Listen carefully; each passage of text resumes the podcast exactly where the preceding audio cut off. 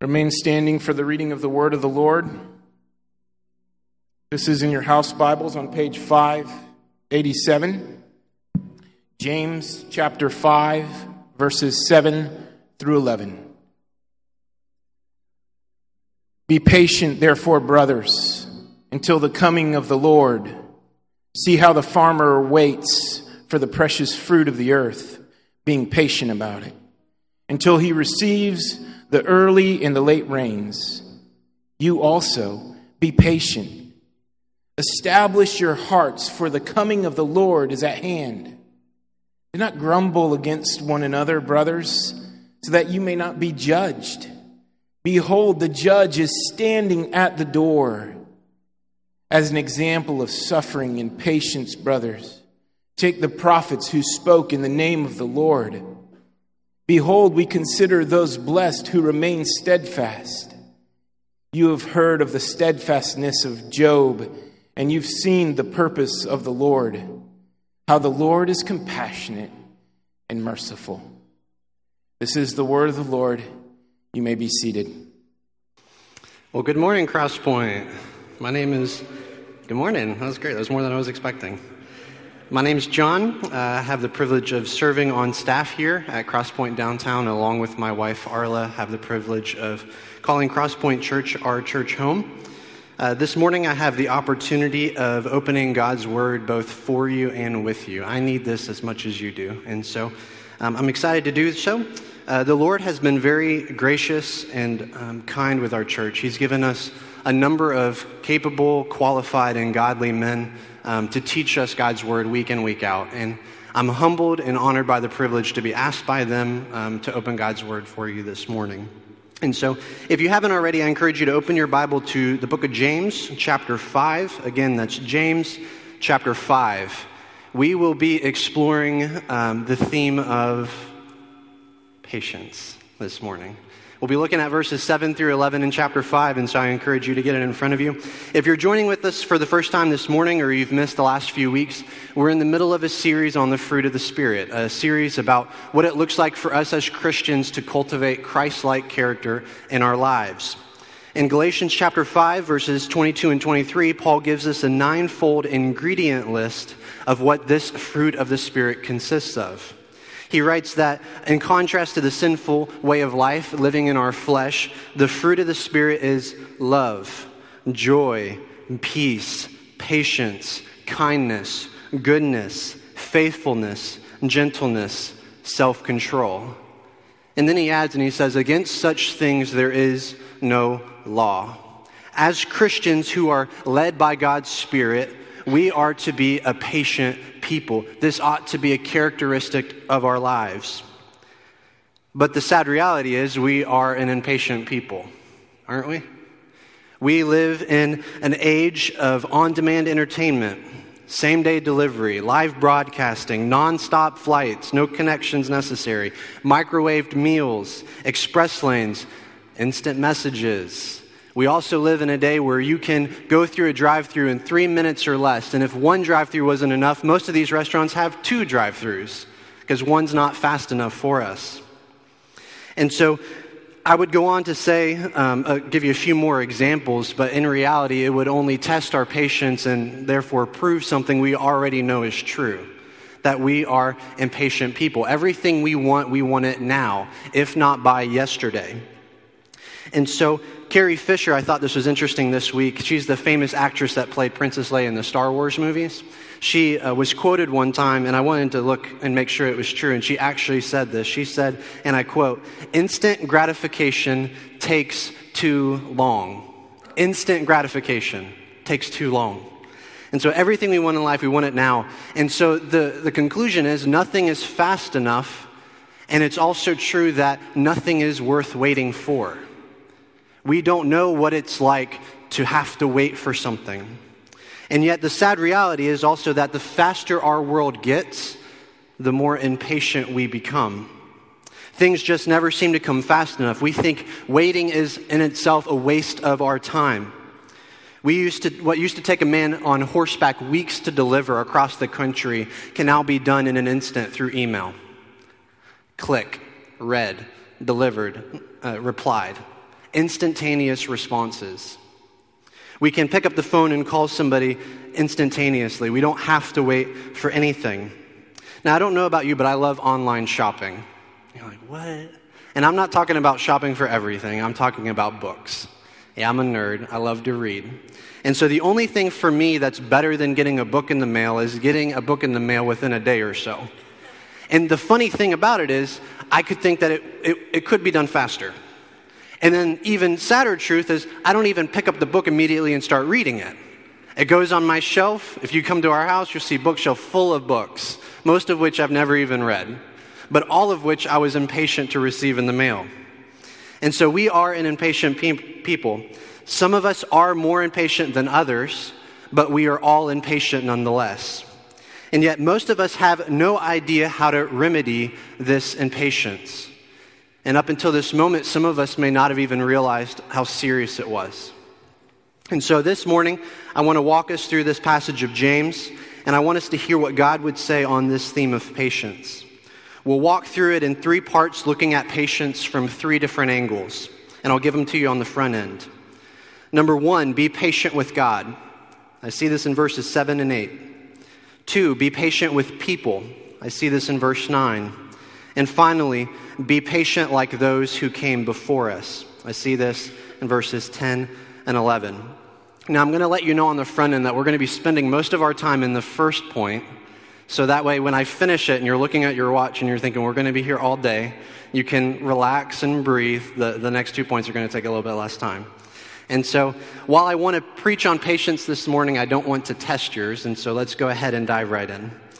So, our first, page, or our first angle on patience is in relation to God and the circumstances He sovereignly allows to enter our lives. And so, first, be patient with God.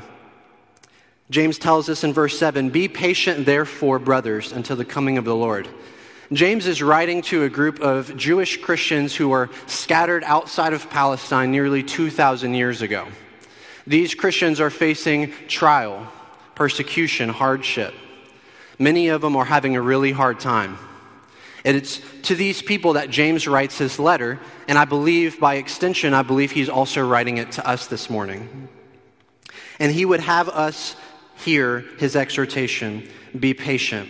And so it's important for us to ask at this point, before we dive too much in, what exactly is patience?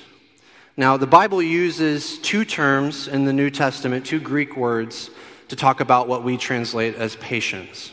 Both of these words we are called to exemplify as Christians. And so we're going to look at what those look like. The first word uh, for patience has to do with endurance in the midst of trying circumstances. It's an attitude of heart when, with respect to things. It has to do primarily with the circumstances we face. Paul uses this word in Romans 12 when he calls Christians to be patient in tribulation. The word tribulation that Paul uses here means pressure. And so when we feel the pressure of and the weight of life pressing in around us, and James would have us hear the words, be patient, endure. And so, but he doesn't also just stop there. He doesn't just say, be patient and endure it. He says, be patient and endure it with gladness and with joy. Earlier on in chapter 1, he writes, Count it all joy, my brothers, when you meet uh, trials of various kinds, for you know that the testing of your faith produces steadfastness another word for endurance, or another word for patience. And let this steadfastness have its full effect, that you may be perfect and complete, lacking in nothing. And so notice here that James doesn't tell us trials are meaningless or pointless or without purpose in our lives. He acknowledges that life is hard, that circumstances are difficult. Life is not as easy as we thought it would be.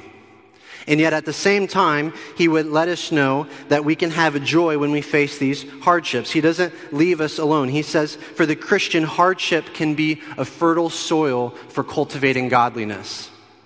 Trials of uh, tribulation uh, can be, and I'm sorry, God's great, by God's grace, the soil of tribulation and, and trial can produce the, fa- uh, fruit of patience in our lives.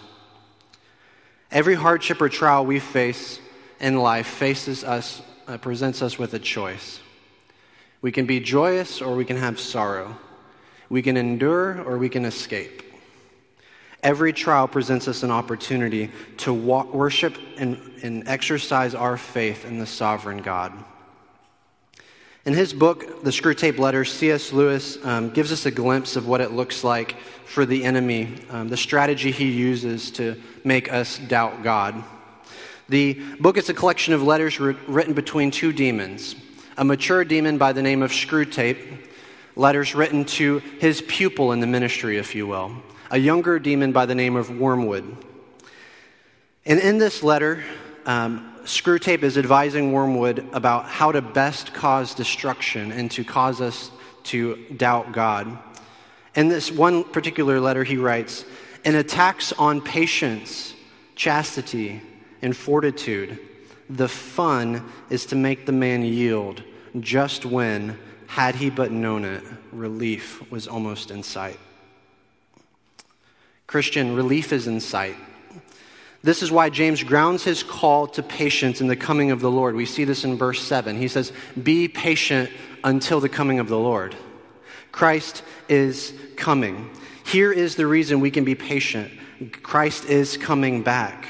We've seen this in every passage so far that we've studied in this series. If you look back to the passages we've studied so far in this series on the fruit of the Spirit, you will see a, a, a, mention or a comment of the return of Christ. Christ will come back. It's mentioned in every one of our passages we've studied so far. The New Testament writers, time and time again, ground their exhortations and their encouragements in the certain and sure return of Jesus Christ. And so I want you to hear me this morning. If there is no return of Christ, if there is no judgment day, if there is no end to the seemingly endless cycle of violence and injustice we see, then there is no reason to be patient. And of all things, we are a people to be pitied because we have believed in a man who died and decayed 2,000 years ago over in the Middle East.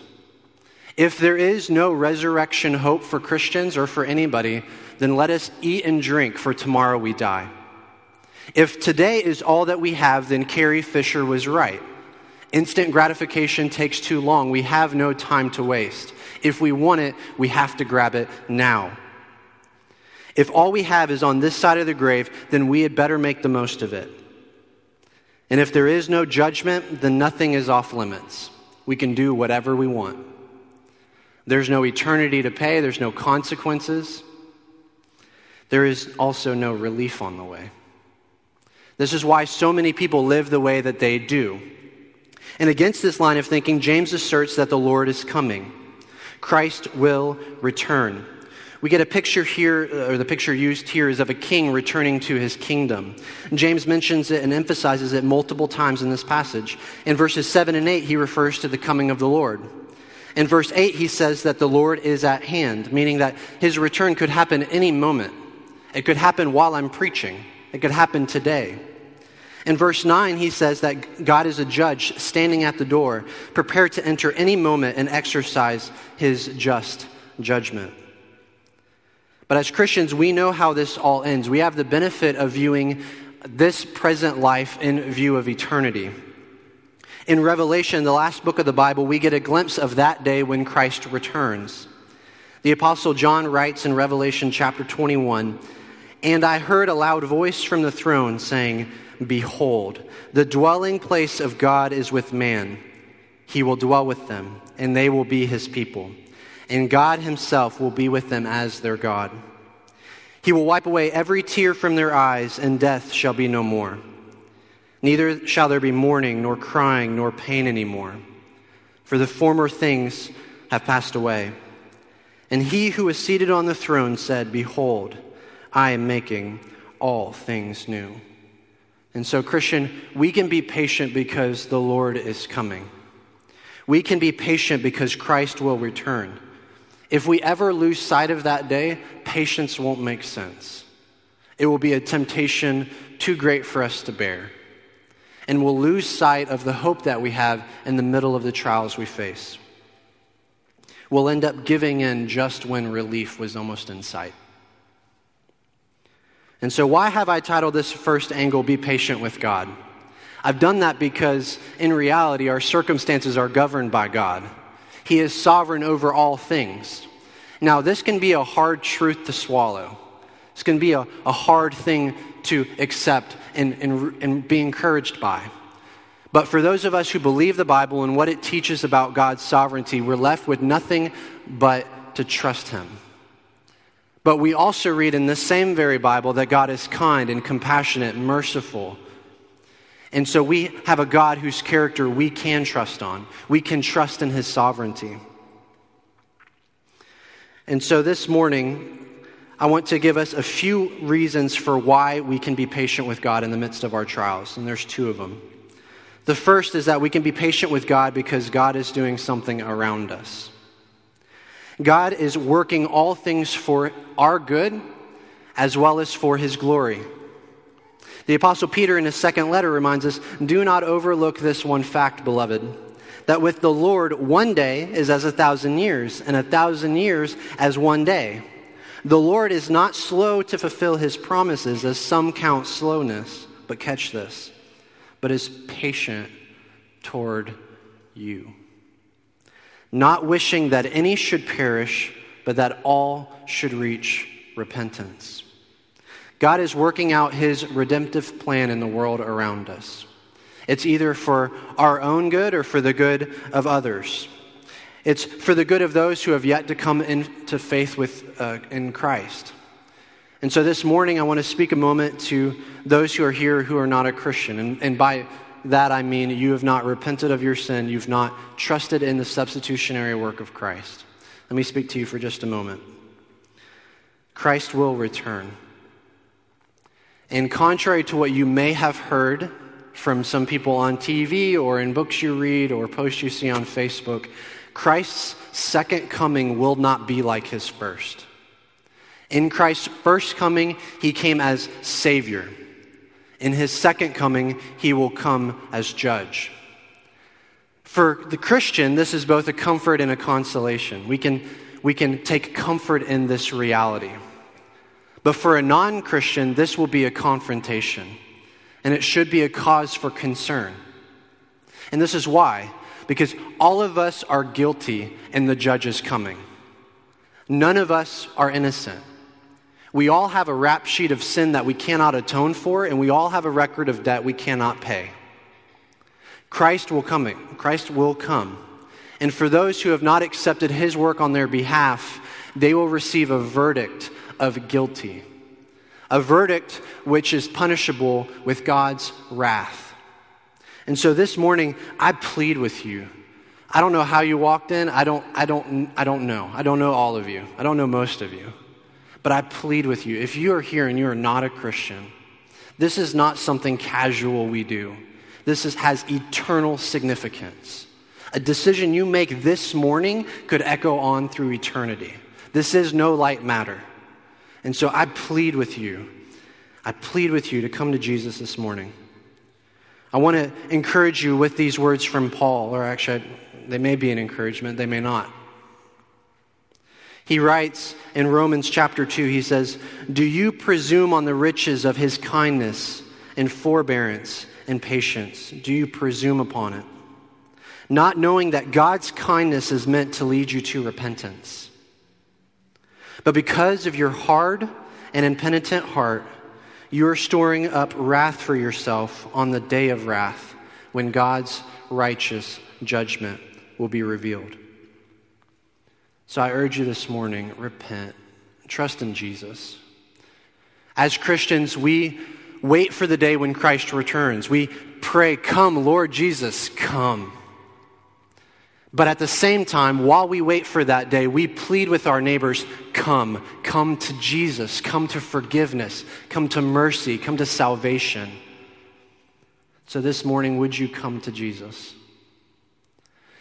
Our pastors would love the opportunity. We love, this is why they do what they do. We would love the opportunity to talk to you about what it looks like to put your faith in Christ. The people next to you would also love to have that conversation with you. And so, if you're thinking in this moment, John, I, I want to have that conversation, tap the person next to you, even right now. I permit you to do that. And just say, hey, can we talk after the service? They would love to talk to you about what it looks like to follow Jesus. And so, first, we can be patient with God because He is doing something around us. But second, we can be patient with God because He's doing something inside of us. God is conforming us to the image of Christ. He is cultivating Christ like character in our lives. James gives us the illustration of a farmer waiting for a harvest. Now, last year I had the opportunity of going with my wife to Pennsylvania to visit her grandparents. And while we were there, um, I had the opportunity to work alongside her grandfather, who they call Pop Pop. I got to help Pop Pop plant some corn in his backyard. And I realized pretty early on that I knew very little, if not nothing, about farming. But I did pick up a few things when I was there.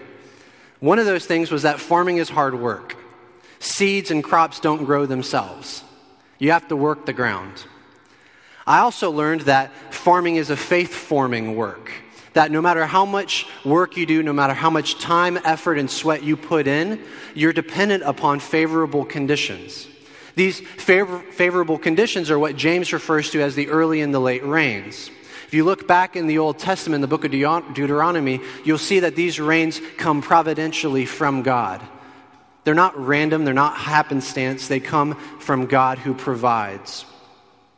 And so I learned that or farming is hard work and that farmers work diligently while they wait patiently, expectantly, desperately for the rains to come. And so in our trials, God is growing the fruit of Christ like character inside of us. And as Christians, we are to work, live, and labor, as well as rest in the fact that God is doing something in us that we are incapable of doing on our own. As Christians, we ought to be patient with God. He is doing something, He is up to something in our waiting. It isn't without purpose. It is either for our good, as I've said, or for the good of others. Many of us sitting here this morning, we're patiently waiting on God for something. That could be a living situation. It could be waiting for a house to sell. It could be waiting for the right house to buy. It could be waiting for the right house to rent or the right roommates to share it with. I encourage you, even now, as you're thinking of what that thing you're waiting on, God, write it down in the corner of your notes. Get it in front of your face and pray about it this week. Some of us are praying for and waiting on God to bring a companion into our lives. We're waiting for God to bring a, a, man or a woman who loves the Lord and who will love us for the rest of our lives as our spouse. We're waiting. Others are waiting for God to heal a deep wound in our lives. Some of us are waiting for God to restore a relationship that's been broken for way too long. Others of us are waiting for God to come through with a job waiting for God to come through with a job for a way for you to provide for your family, to take the next step in life, to have more to share with others who are in need. And so we wait as God's people on a whole host of things. And it may not be something I mentioned. There are tons of things that we are waiting on God for. But at the same time, it's important for us to ask a question, and it's not a question that you're going to expect. The question is can we not wait longer for God? Can we not wait longer for God? Thomas Watson, he was a Puritan preacher in the 17th century. Told you I was a nerd. I like this stuff. He was once asked, uh, or he once asked us, I'm sorry, why cannot we wait for God? God has waited for us. Did he not wait for our repentance? How often did he come year after year before he found fruit? Did God wait for us? And cannot we wait for him? A godly man is content to await God's leisure. He's content with awaiting God's unfolding of his timetable. Though the vision is delayed, he will wait for it. Now, I can't tell you why God is having you wait. But I can tell you that whatever God is doing is worth the wait. God may not come through the way you wanted or even expected him to, but he will come through in just the right way at just the right moment. He is compassionate, he is merciful, he is trustworthy, he is dependable. When we learn to be patient with God in the circumstances He sovereignly allows to enter into our lives, we are better able to exercise patience with others. This is our second angle on patience being patient with people, being patient with one another. The second word used for patience in the New Testament is one used here by James in, in, chapter 5. It has to do primarily with being patient toward the people who cross our paths and invade our space. It has to do primarily with uh, an attitude of heart with respect to people as opposed to things. Some versions of the Bible translate it long suffering, but in all likelihood, this probably isn't a, a normally used word in your vocabulary. You may not admit it, but I'll admit it. I, don't, I, don't, I can't think of the last time I used or, or used the word long suffering in a conversation with somebody. And so let me make it real simple. We've all heard of being short tempered with somebody. Yeah? This is the flip side of that. This is the opposite. This is being, if you will, long tempered, bearing with others. And so, this is the second word that the New Testament uses for patience. And so, with this long temperedness, uh, we are to be patient. We are to be long suffering toward them, meaning that we are to be long tempered with them, bearing in their weaknesses, bearing in their shortcomings, bearing with them in their immaturity bearing with them in the unwise decisions they make, and even bearing with them in the sinful actions they take, sometimes even against us.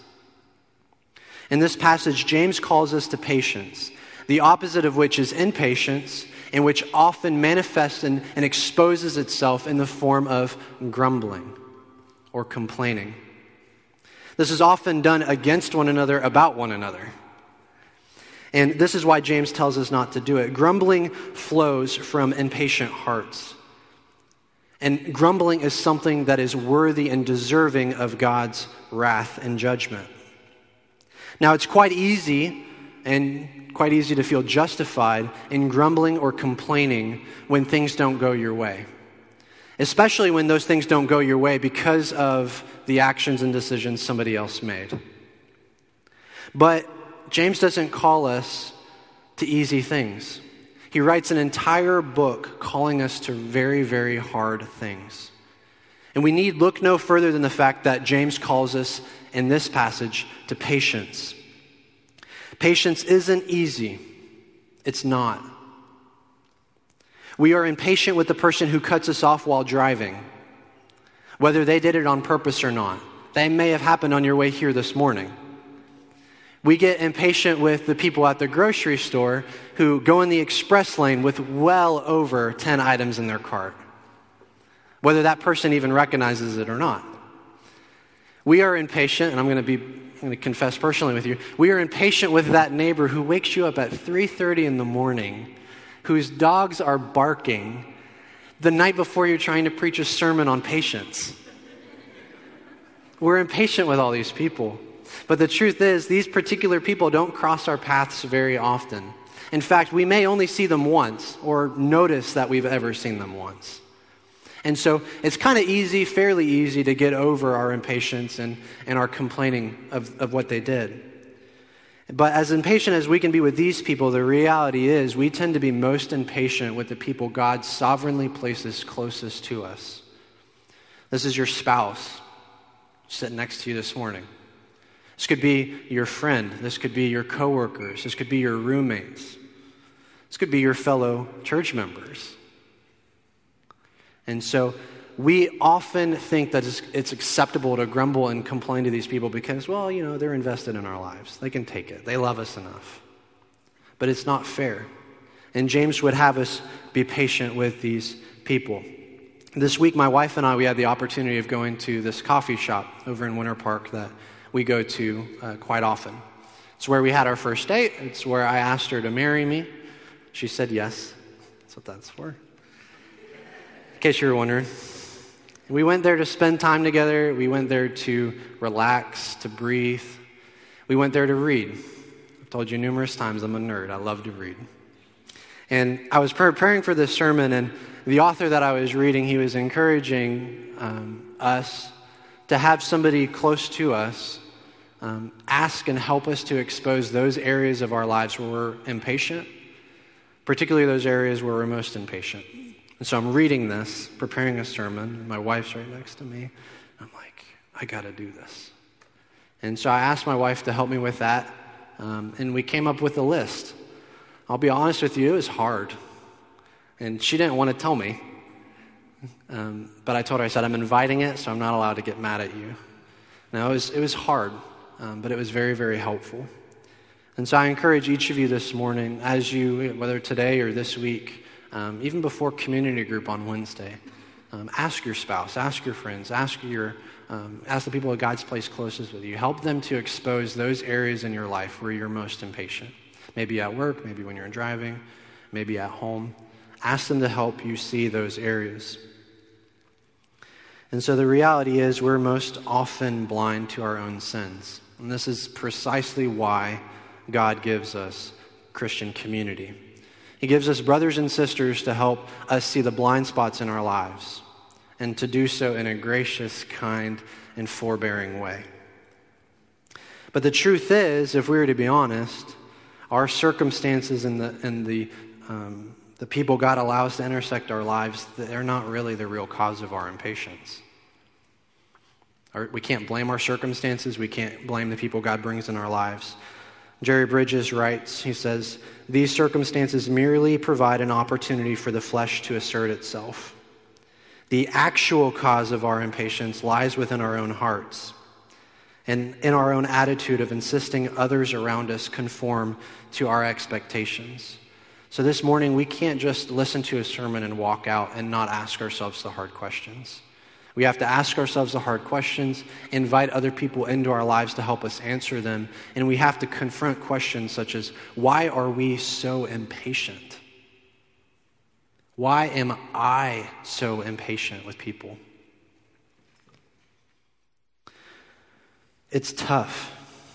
It's tough. But I would encourage you guys be patient. Be patient with God in the circumstances He sovereignly allows to enter our lives and be patient with the people he providentially brings into our lives. Refuse the urge to give in to the temptation of grumbling, complaining. And lastly, be patient like those who came before us. James gives us an example of patient endurance in the midst of suffering, but he gives us this example from a very, very odd place the story of Job. Now, I don't know about you, but I've read the book of Job a few times, and none of those times have I ever walked away thinking, this is a story about patience. I've walked away thinking, wow, this is a book about the sovereignty of God over suffering, or a book in the Bible about the problem of evil. But I've never once considered it a story about patience. That is, until James helped me to see it that way. And so we often think of the book of James or the book of Job as how to deal with suffering. James says it's a book about patience. And so I'm going to briefly recount it for you, but I want you to keep in mind while I'm doing it that James is, is using this example to encourage Christians. We're going to read this and hear the story and think, that's encouragement? We read the book of Job and we associate it with words like pain and suffering, hardship and trial. And James read it, reads it and he says, you know what? I'm going to go and encourage somebody with this. Only James can do that. And so we, we often see, you know, those people walking around with those um, pocket testaments. Uh, they have the Psalms and the Proverbs in them. People open them up periodically and they, they look for daily encouragement. I've never once seen somebody walking around with a pocket version of Job. It's because people don't normally open, oh, man, I really need encouragement today. Oh, book of Job. We don't do that. But James points to Job as an example of patience. And so let me recount briefly the story here. In the beginning of the book, we enter the throne room of heaven. God is seated on the throne, and the angels are entering one by one. Then Satan slithers in. God asks him what he's been up to, and Satan responds, You know, just watching people down there, looking for somebody I can make rebel against you. Then God does an unthinkable thing. He asks Satan if he would consider his servant Job, a man who we are told was blameless and upright and who feared the Lord. Satan responds, Of course I haven't considered him. He worships you. Why wouldn't he worship you? You've given him a beautiful family, a lovely wife, plenty of possessions and wealth. But you know what?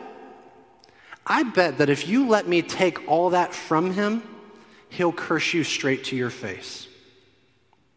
God responds, I permit you. I permit you. But you cannot touch Job. Now, at this point, we should be thinking wait, what, what happened? What is God doing? This is in the Bible. You can read it. I'm, tra- I'm, I'm paraphrasing a little bit, obviously, but it's in here. And so the scene then switches from heaven. Now we're with Job, and one, of the or one messenger after another comes into him with horrible news. Job, your servants have been murdered. Job, all your livestock has been burned up by fire. And if that wasn't enough, Job, all of your children have been killed in an accident. And then we're left to see Job's response to this tragedy. We're told that upon hearing this news, Job tears his robe, shaves his head, falls on the ground, and then catch this, he worships. He declares, Naked I came from my mother's womb, and naked I shall return. The Lord gave, and the Lord has taken away. Blessed be the name of the Lord. Then the scene switches again. Now we're back in heaven at the throne of God. Josiah mentioned when he started leading worship that God hears our singing. God heard Job's singing. We see a familiar scene. The angels are coming in one by one. Satan again slithers in. Though this time I bet he was a little bit less confident in himself. God asks him again, Have you considered my servant Job? And Satan says, Well, if you allow me to touch him, he will curse you. Last time you let me take the things around him. This time, if you let me mess with him directly, he'll curse you. And so God allows Satan to inflict sores upon Job from, his, from the top of his head to the sole of his foot. Job's covered in sores. And yet again, Job's response is worship. And then, nearly after 40 more chapters of dialogue between Job and his not so friendly friends, we find God meeting Job in the midst of his trial. Into the silence, God speaks and he makes his presence known. Now, we don't get an answer to every question, but we do get a picture of a God who is with us, who hears us, who is close to us, who is in control, and who is worthy of our utmost trust even when we can't make sense of the things that are going around around us. At the end of this story, Job came face to face with God and experienced his compassion and mercy. He remained steadfast and trusting in God, and God restored him. This is why James holds Job up as an example of patience. Now, I love what Charles Spurgeon has to say about this. He's my favorite preacher. This is a long quote, it should be up here on the screen. He said, or rather, he preached, Observe well that the patience of Job was the patience of a man like ourselves, imperfect and full of infirmity. For, as one is well remarked, we have heard of the impatience of Job, as well as, of his in, uh, as, well as his patience. I am glad the divine biographer was so impartial, for had not Job been somewhat impatient, we might have thought his patience to be altogether inimitable and above the reach of ordinary men. The traces of imperfection which we see in Job prove all the more powerfully that grace can make grand examples of common constitutions. And that keen feelings of indignation under injustice need not prevent a man's becoming a model of patience.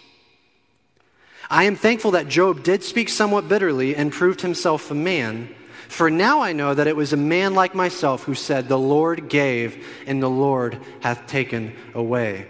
Blessed be the name of the Lord. It was a man of flesh and blood, such as mine, who said, Shall we receive good at the hand of God, and shall we not receive evil? Yea, it was a man of like passions with myself who said, Though he slay me, yet I will trust in him. Ye have heard of the patience of, of your Lord and Master, and tried to copy it and half despaired. But now ye have heard of the, impatient, of the patience of his servant Job, and knowing as Job did that your Redeemer liveth, ye should be encouraged to emulate him in obedient submission to the will of the Lord. Brothers and sisters, Job had a great reason to be patient. He had a great God. We too have this same great God. We have a God who is worthy of our trust no matter the circumstances. Time and time again, he demonstrates that he is kind and compassionate and caring towards us. Spurgeon once asked himself, What do I know of patience when I compare myself with Job? We would do well to ask ourselves the same question. If Job, a man who experienced far more hardship than we will ever likely face, if he had reason to be patient on God and wait for him, then how much more do we? By God's grace, we can be a people known for our patience. A patience that comes to us from God, a patience that has been demonstrated time and again by God in his relation to us. In fact, we must be a people who are patient with God, knowing that he is accomplishing something in us as well as around us. And we must look forward to the day where he is coming again. We must be a people who are patient with others knowing that grumbling and complaining have no place in the people of God. We must be a people who take the example of those who came before us, people like Job, and exercise this patient endurance in the midst of trial. Spurgeon, again, he said once of patience that patience is a grace as difficult as it is necessary and as hard to come at as it is precious when it is gained. I close with one more quote from him.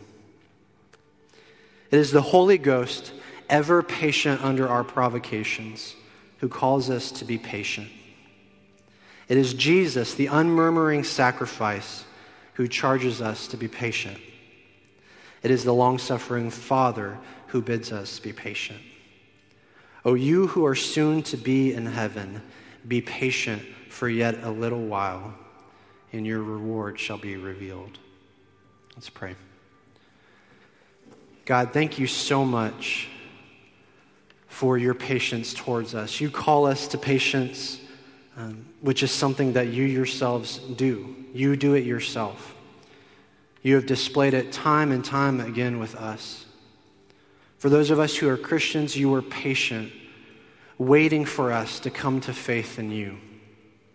For those who are non Christians here, Lord, you are still being patient pleading with them, using your church to call them to repentance and faith in Christ.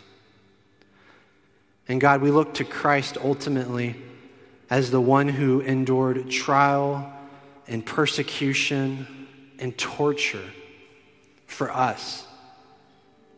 He endured these things patiently. He didn't deserve it, but he died on the cross. And he didn't grumble, he didn't complain, but instead he said, Father, forgive them. God, we look to Christ as our example of patience. And we ask for your Spirit to work patience deep in our hearts. Help us to be a people who are patient, a people who can reflect the kind of patience you have extended to us. Allow us to extend it to others. We ask this in Jesus' wonderful name. Amen.